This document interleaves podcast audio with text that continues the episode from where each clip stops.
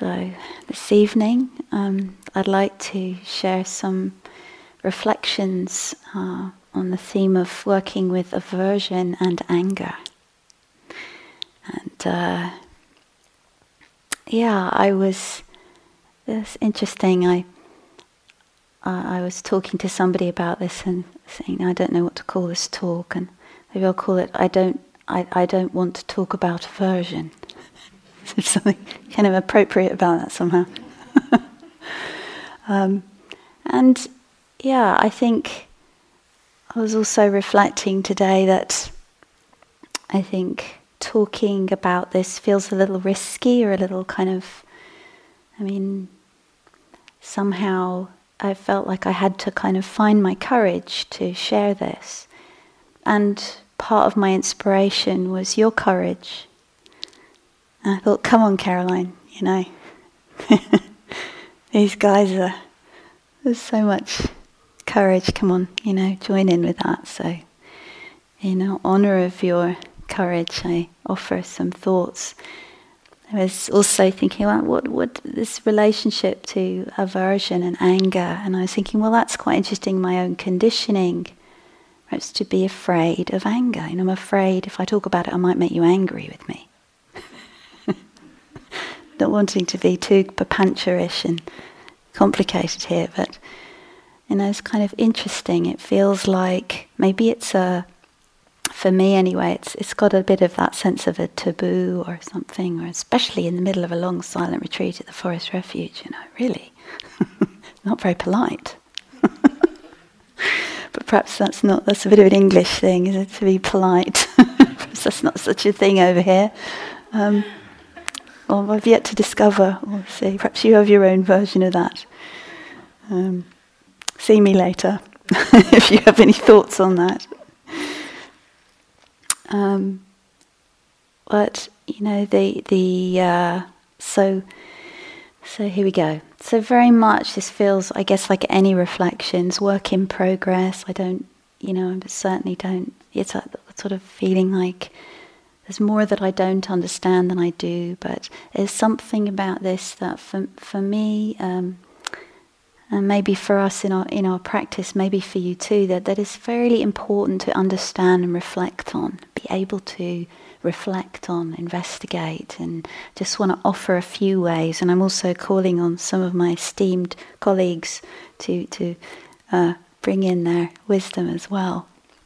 And really invite you, this is kind of feels like a, big, difficult, complex kind of area, and just to maybe I might invite you actually to really listen with your, ground and that sense of spaciousness and interesting. Sometimes I think it's very interesting just to feel that sense of what it's like to sort of encounter this topic, and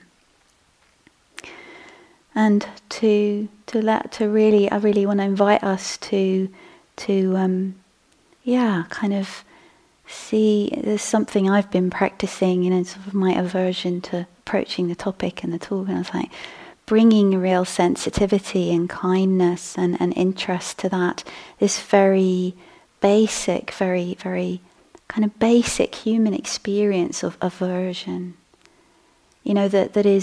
that can be so, so subtle and yet so much, so pervasive in our experience and not seen. And it's a process, a dynamic, a response perhaps, that when we can more and more deeply and broadly in our life, understand it, feel it, know it for what it is, that this has great potential for healing, for liberation, for reducing the amount of suffering that we feel, that we inflict on others, or the troubles that generate out of that. And I know, yeah, on retreat you can. There's opportunity sometimes, isn't it? To really, you can really study and see some of the really basic levels or roots or beginnings or mechanisms of this in a way where. In the busyness of our life and one thing after another kind of situation, we don't get to. It's harder for us to see and to study that. So we're, in a way, perhaps we could see. We're strengthening our capacities, our mindfulness, our wisdom, our kindness, in order to more likely be able to encounter these difficult energies. Like aversion, anger, in ourselves, in others, in the world. And so just for a moment, if we just have that sense of, there can be calmness, and sometimes isn't there a kind of sense of quietly abiding, minding our own business, and then, boom, what happens? And there's a contact or something unpleasant, and I call this is kind of like the first level, the first. This could be a thought or a sight or a sound or any physical sensation in the body, and what happens.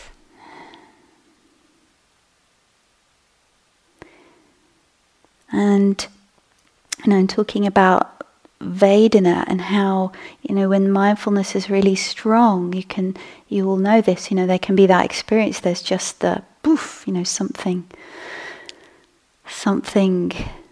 is felt as unpleasant, and then it just arises and passes, and there's no event, there's no repercussion, there's no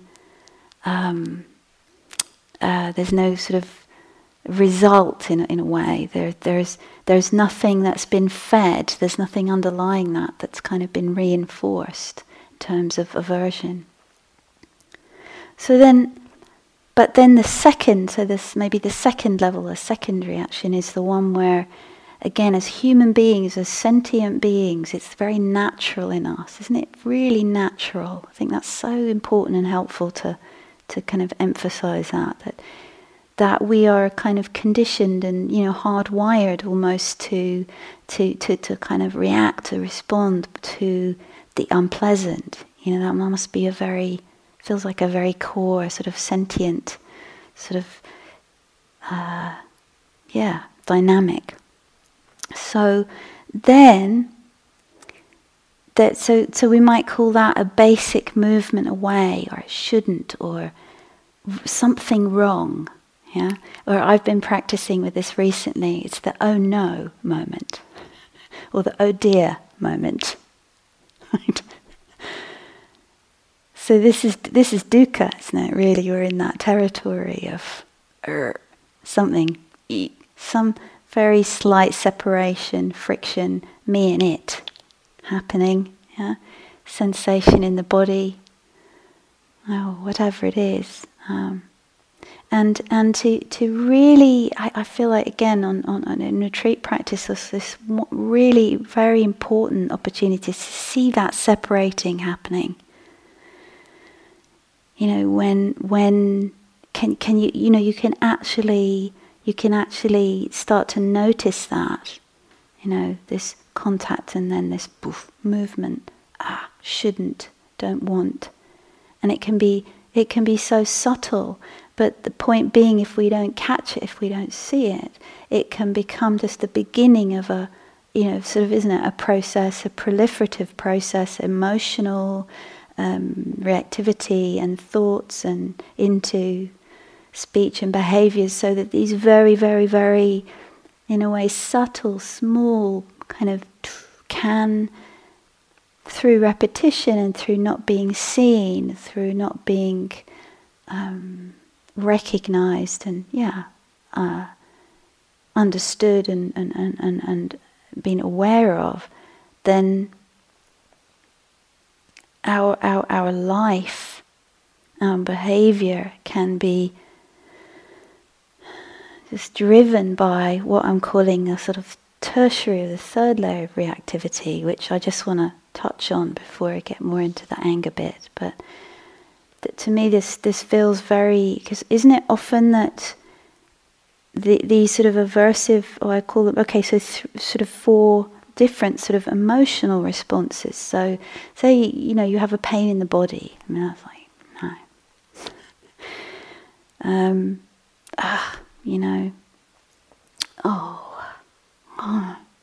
Sad.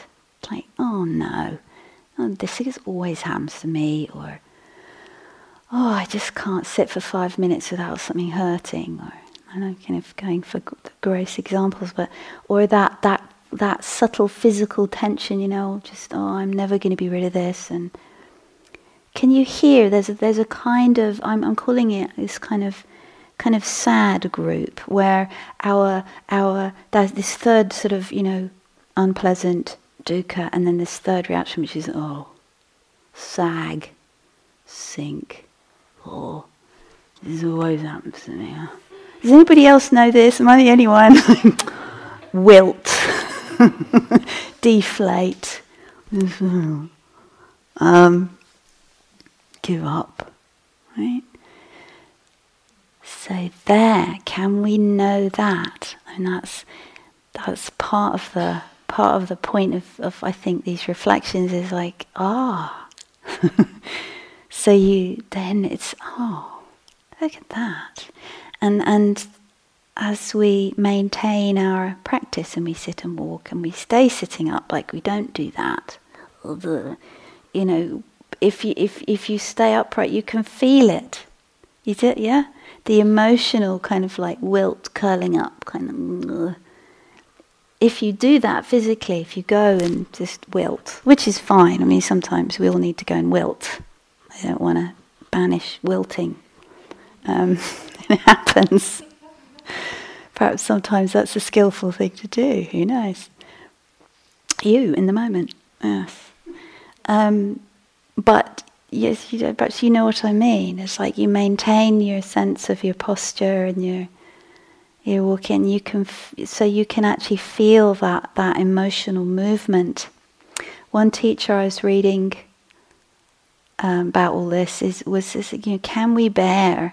Something like, can we bear to understand, or to actually know our emotional or our emotional responses to aversion? No, that's not what he said. It was something much better than that. But can we bear to investigate the ways we turn away from our experience? It's maybe the sinking doesn't feel like a turning away, but it is. It is. And I think, I don't know about you, but certainly earlier in my life, I think depression was very. It was a lot of how I responded to what was this wrong. And it's still there, but it's got practices some effect on that. Thank goodness. So the second set or the second kind of this emotional, so we're in the third, the something wrong. Try and think of a different example. A sound like a, I don't know, just any sound you might remember. I was here on retreat and they were replacing the roof tiles, and so there was all this banging on the roof. That was great. That was really good practice. It was quite fun. So, interestingly, again, see what the patterns in the mind are. One of the things that really got me in this tertiary level was anxiety. So the guy was going to fall off the roof. So interesting, yeah? Who knows? Just to say, oh no, somebody, and so glad he was mending the roof and doing it so beautifully with such skill, and so But then this kind of that thought of, oh no, dear, I hope he doesn't fall off, and then this kind of this is the anxious, or the bit where you have a twinge in your body. and immediately you're absolutely terrified of dying. Can't that happen really quickly? I mean, I don't know. Again, is it only me? Never is only you, is it? It's like, but isn't that incredible? It's just amazing. It's like, wow. And of course, it's true. You know, you are going to die. But probably not right now. Maybe. But just to see that, okay, contact, and that's how quickly does that happen? Yeah. And again, can we know, like, and not judge, not tighten up against, but also, you know, this is what happens. This is aversion. And if we can meet that anxiety, isn't it? I know, I've been talking to people, and this is a key place or point, isn't it, of practice? Like, the whole thing can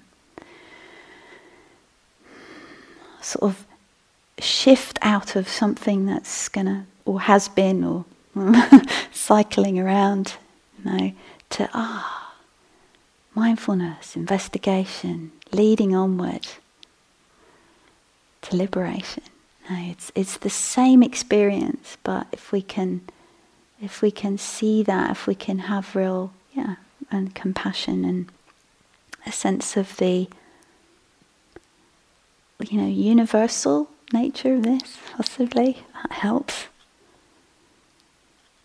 So interesting. Anyway, that whole thing of shouldn't feel this, don't want to, all kind of, any unpleasant moment just can become another loop of, okay, shouldn't have unpleasant contact, right?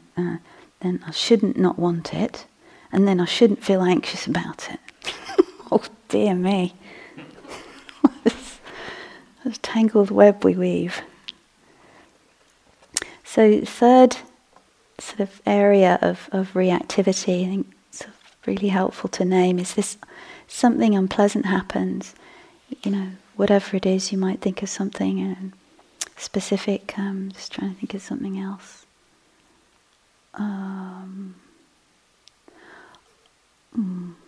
Well, very, very small thing, and one of the sockets in the plug doesn't work, and then I'm like, oh, what should I do? Should I tell someone, or I don't want to bother anybody, but maybe I should, maybe it's dangerous, well, I don't know. Who should I tell? I'm not sure, should I tell that person or that person? Yeah, you get the idea, and this is a kind of very, very simple example. But that sense of, unsure, don't know what to do, you know, this, that, it's kind of doubt, really. It's doubt. And I think that's, again, so helpful to kind of, just recognize that.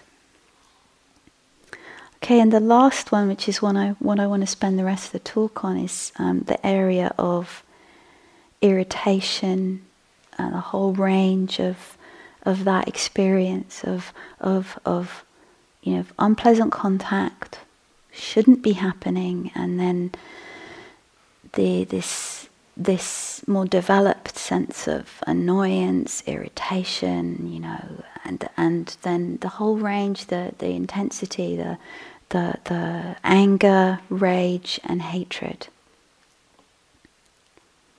So. How can we practice with this experience where sometimes we haven't caught it at contact, it's developed, and that's again, okay, that's what happens. How can I use this situation, this experience, this experience of irritation or anger or hatred even as an opportunity to learn and grow? And that's really what the rest of the talk is kind of about.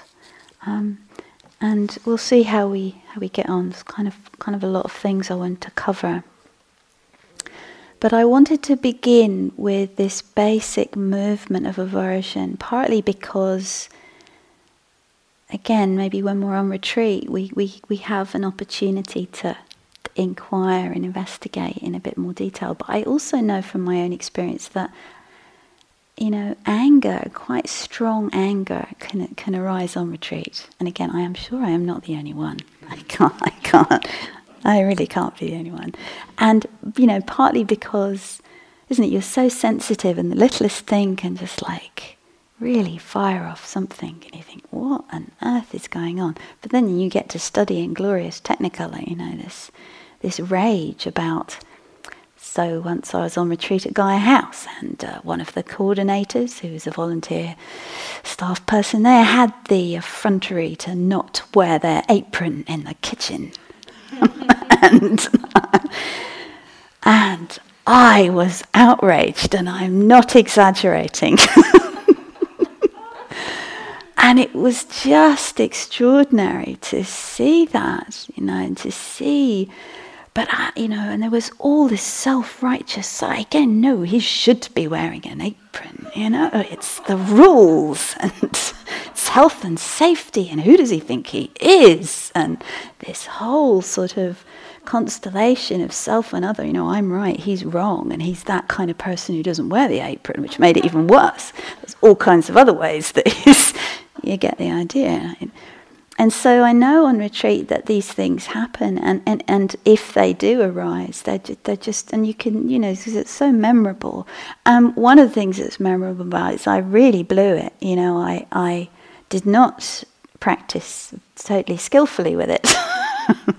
You know, at one point I actually, you know, I spoke to him in the kitchen, which you're not meant to do, are you? When you're on retreat, you're in silence. And I just blurted out, "You should be wearing an apron!"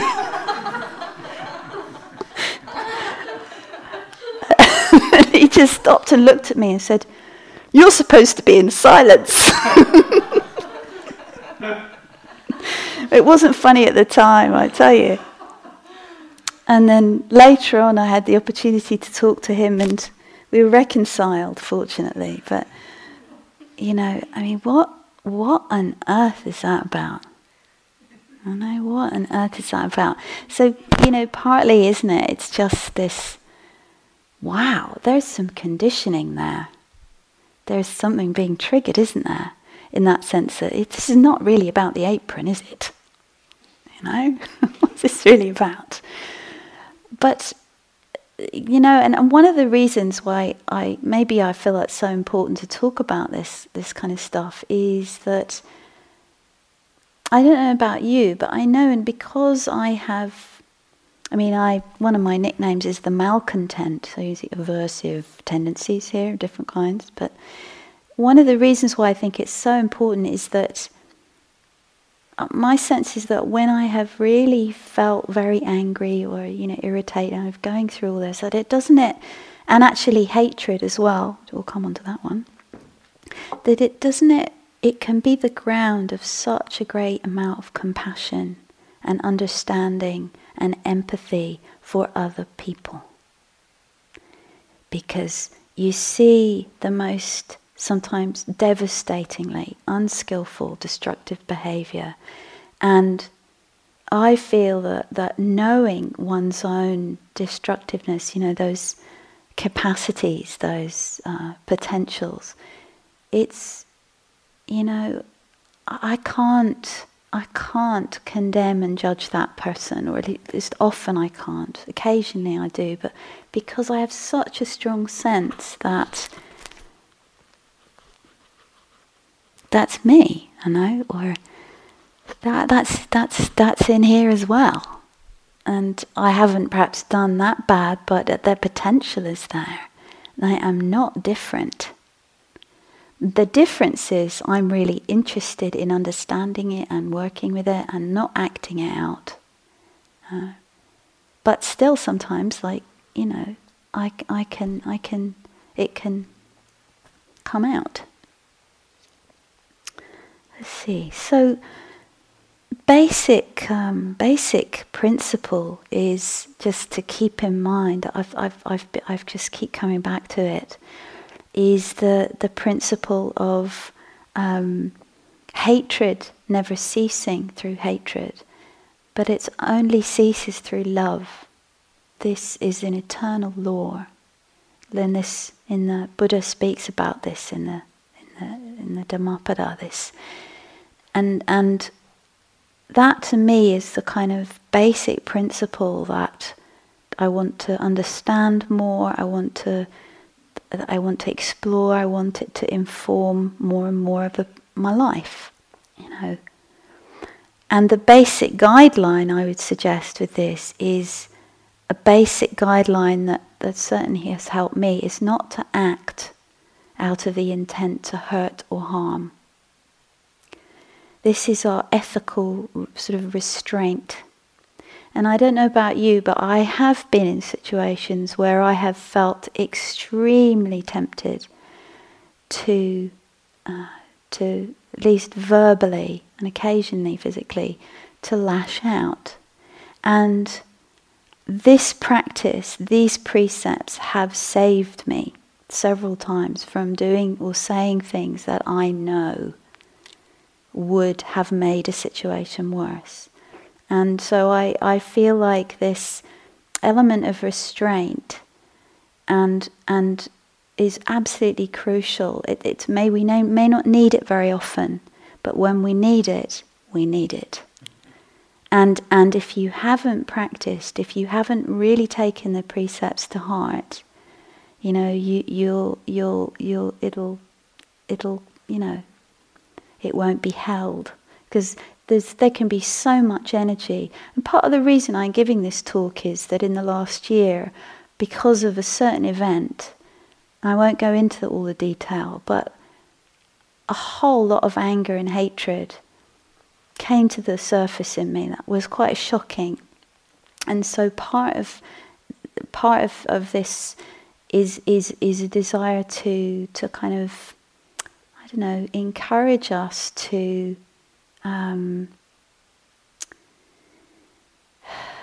see it all as workable, as part of our practice. Partly because, I think, I don't know, for many of us there can be a tendency to swing. So if we're not acting it out, which we're generally not. Maybe that's a presumptuous thing to say, but in this sort of situation, you know, community, we're pretty committed, I think, you know, to not acting it out. But we can go the other way and repress or deny. Yeah, or you know, that whole arena of things. And I think what happened to me was a bit the Pandora's box thing, that something happened and it was like, whoa, this came out. It came up. And restraint was crucial several times. And another thing that was crucial that I wanted to talk about a little bit in relation to practicing with this here and maybe particularly in daily life, but here as well. It's what the Buddha would sometimes refer to as wise friends and suitable conversation. Comes up in one area where he's talking about the hindrances. Of course, anger and aversion is sort of part of that. And the one that comes up with every single hindrance is wise friends and suitable conversation. And I thought of several different examples, not just this recent one, but earlier in my life, where it has been other people who, again, as respected friends, Kalyanamitta, people who have, I've been able to draw from their strength and their wisdom and their advocation of restraint when my own commitment and clarity was weak, you know, was not very clear. So sometimes, you know, the way we really need other people around this. I remember a long time ago when I was young once. Amazing to think. And I had a particularly nasty relationship breakup, and I was fuming, and I wanted revenge. And I was close to doing something completely ridiculous, which was to publish something in a newspaper saying how awful this person was. Like, you know, again, it's like, we get a bit crazy, don't we? We can get a bit crazy. And a very dear friend or a mentor, actually, somebody who was a teacher, not a Buddhist teacher, but another kind of teacher, came to visit me once in my flat, you know, and I was doing the whole range. I was, you know, sobbing and raging and terrified and the whole thing. And she, you know, the one thing that she said that I really made an impact and I've always remembered and been grateful to her for was, she said, "Keep your dignity." And there was something about that that just got through the whole kind of mess. Keep your dignity. And it was really amazing. And for a while it was kind of like a beacon or a kind of, you know, maybe you have those things in your own process when it gets a bit crazy in different ways. Things like touchstones and little beacons of that you can remember and kind of keep you going through it.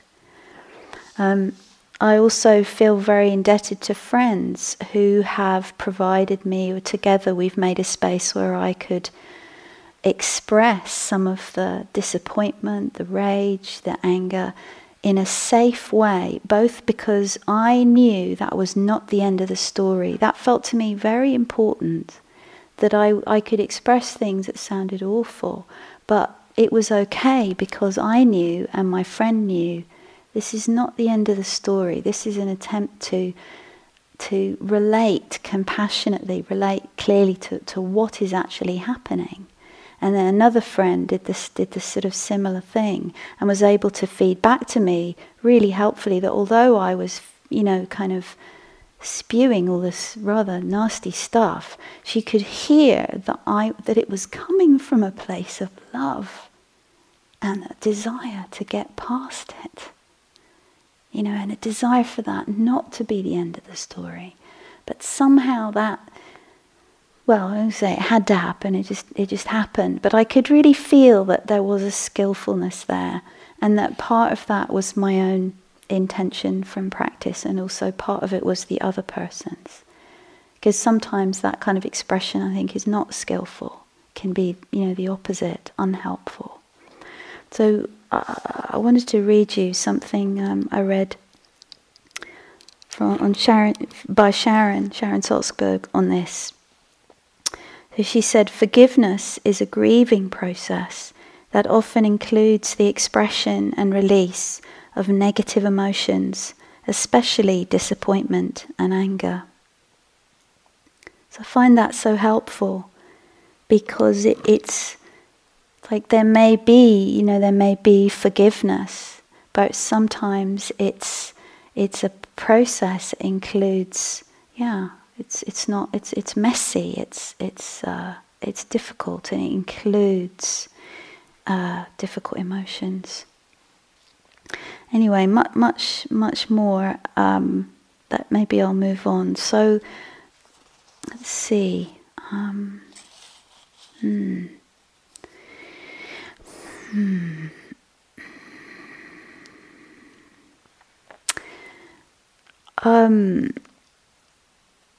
So mindfulness, we're already kind of touching on at this knowing, but another really key area is, I guess that's kind of what we're doing as well, is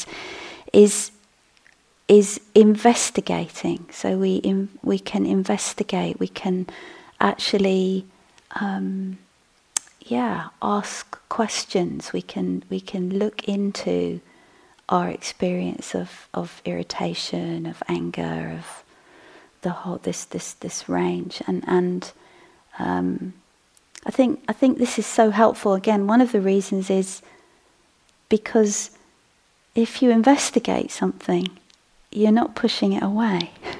So it's kind of in some ways a neat shift from, it can help you to unhook from that, you know, aversion to the aversion or being angry about anger, where you, again, this approach quality of coming towards. And I made a list of a lot of wonderful questions, and I just want to share some of them with you. And one group, which I'll just share with you now, is from Jack Cornfield's book, The Wise Heart.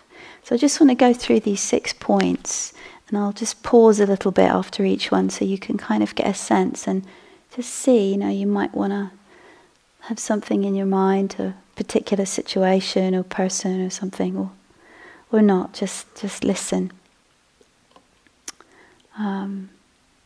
Okay, so this, the first question he suggests is general inquiry, but notice how often states of anger arise in your life.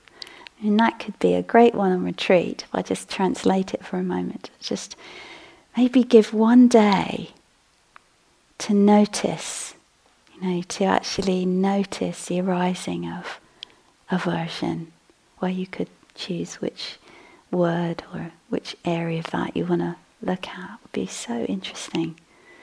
But yeah, to in your life, maybe to look at the different ways that manifests in different areas of our life, or different relationships, or different parts of our own being, different aspects of our experience, or different situations that sort of trigger things. So he says, notice its many forms. Yeah. And then sense how it affects the body.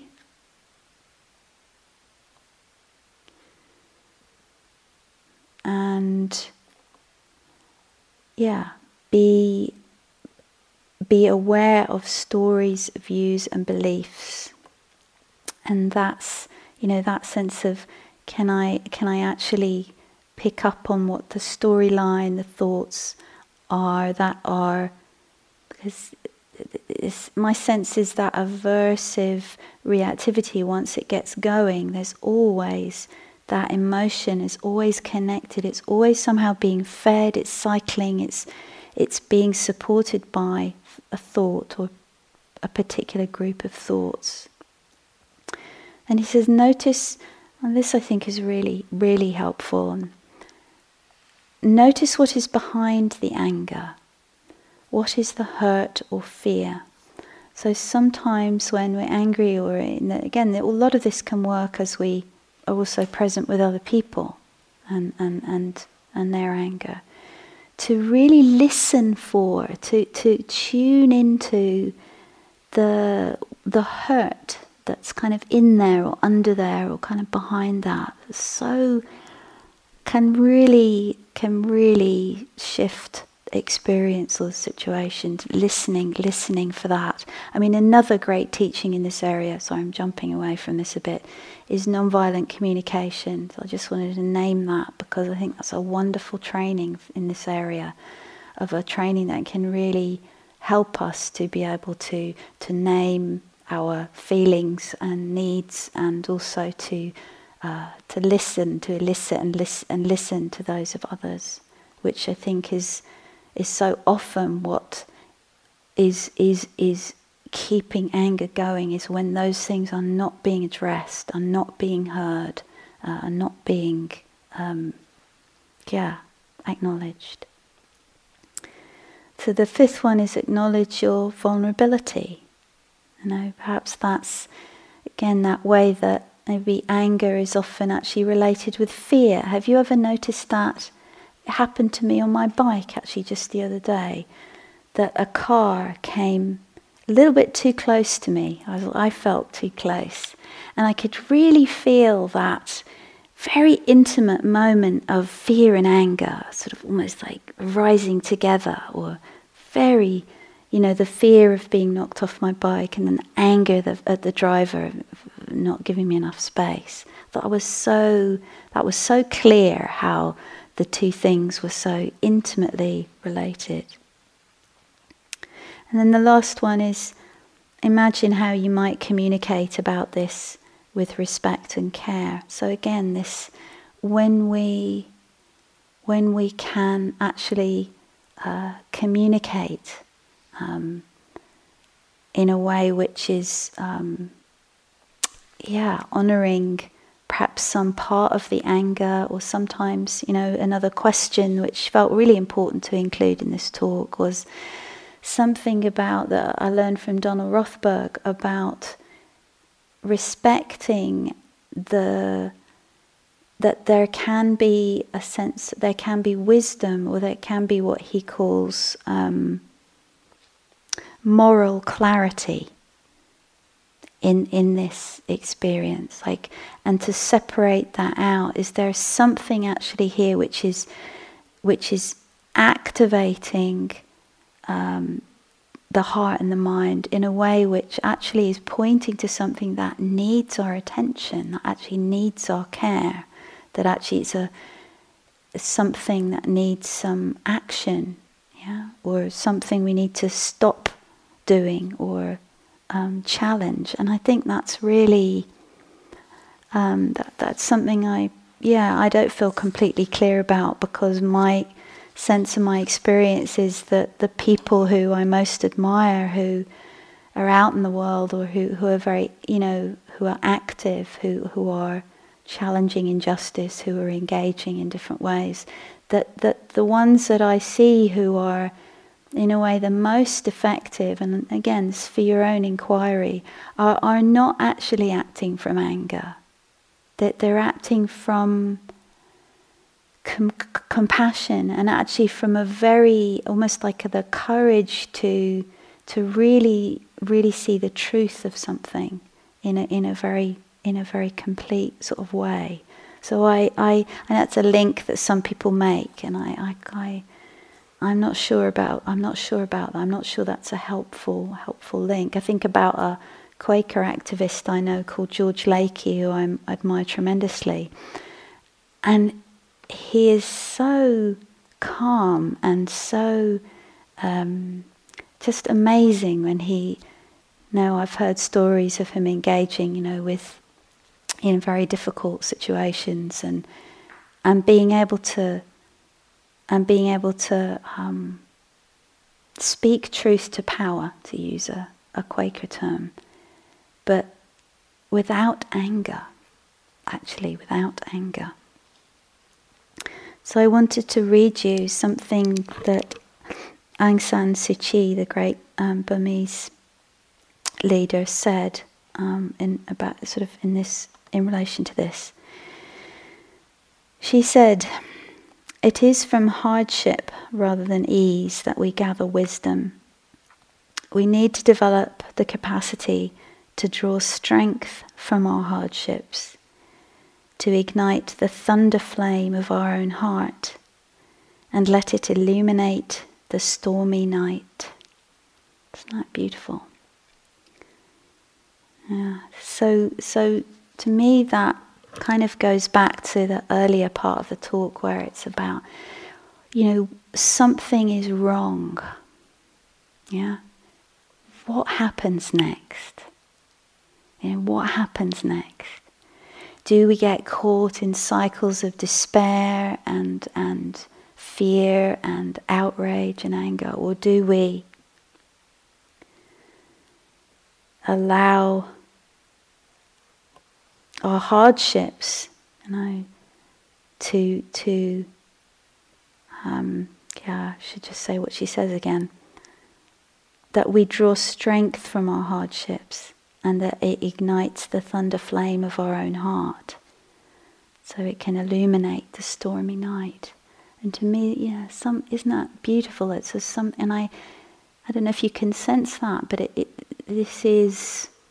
Then there's a power, there's a fierceness, there's a capacity to act, there's a strengthening, and this is from how we meet what's difficult. So, yes. So more could be said, but maybe the last little bit is this sense that if we can practice, if we can explore, if we can investigate, if we can somehow embrace or relate with, learn the skillfulness of relating with these difficult emotions of anger, of hatred, of irritation, they as energies, as human, heart-mind energies, there's so much potential there for healing, for liberation, and for a kind of release of energy, so that then it's more available for living, for happiness, for yeah, compassionate action. So just two quotes from two other teachers to share with you about this point. So, sometimes our conditioning is, again, on the side of repression. So Harriet Lerner, who wrote a wonderful book about anger called The Dance of Anger, she talks about the conditioning that maybe is there for many women, but I think, you know, I would want to open that up, and this may be conditioning that affects many people for different reasons. But this conditioning that we must not see clearly, think precisely, or remember freely. Yeah. And that the amount of creative, intellectual, and sexual energy that is trapped by the need to repress anger and remain unaware of its sources is incalculable. So I'm not sure that's clear, but there's a loss of energy, there's a loss of life, there's a kind of sense of if we don't relate with skillfully this anger, there's a lot of our life energy that's going to be kind of lost to us. So I don't know if that makes any sense to you. And another one of my teaching colleagues in Europe, Martin Aylward, he says something which to me again points to this kind of the energy that we are, or as a human being, this mind-body energy, that when it's when it's unblocked, when it's free from constriction, when our karmic knots of various kinds are released, there's this a lot of that. Those energies are transmuted into something beautiful, something wholesome.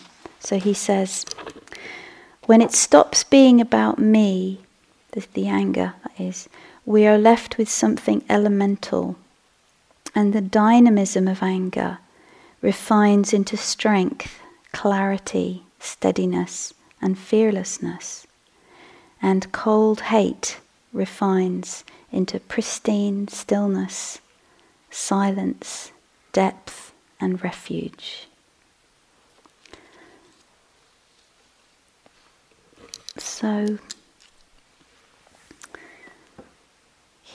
so I'd like to thank you for being present with this sharing, and may we relate to all that we are, all of our mind and heart, with wisdom and care, and so that we can learn more and more how to live with ease, with joy, and with compassion.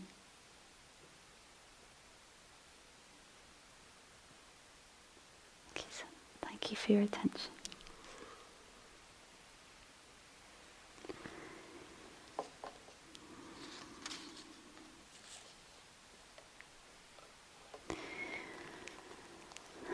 So let's chant the sharing of the blessings together.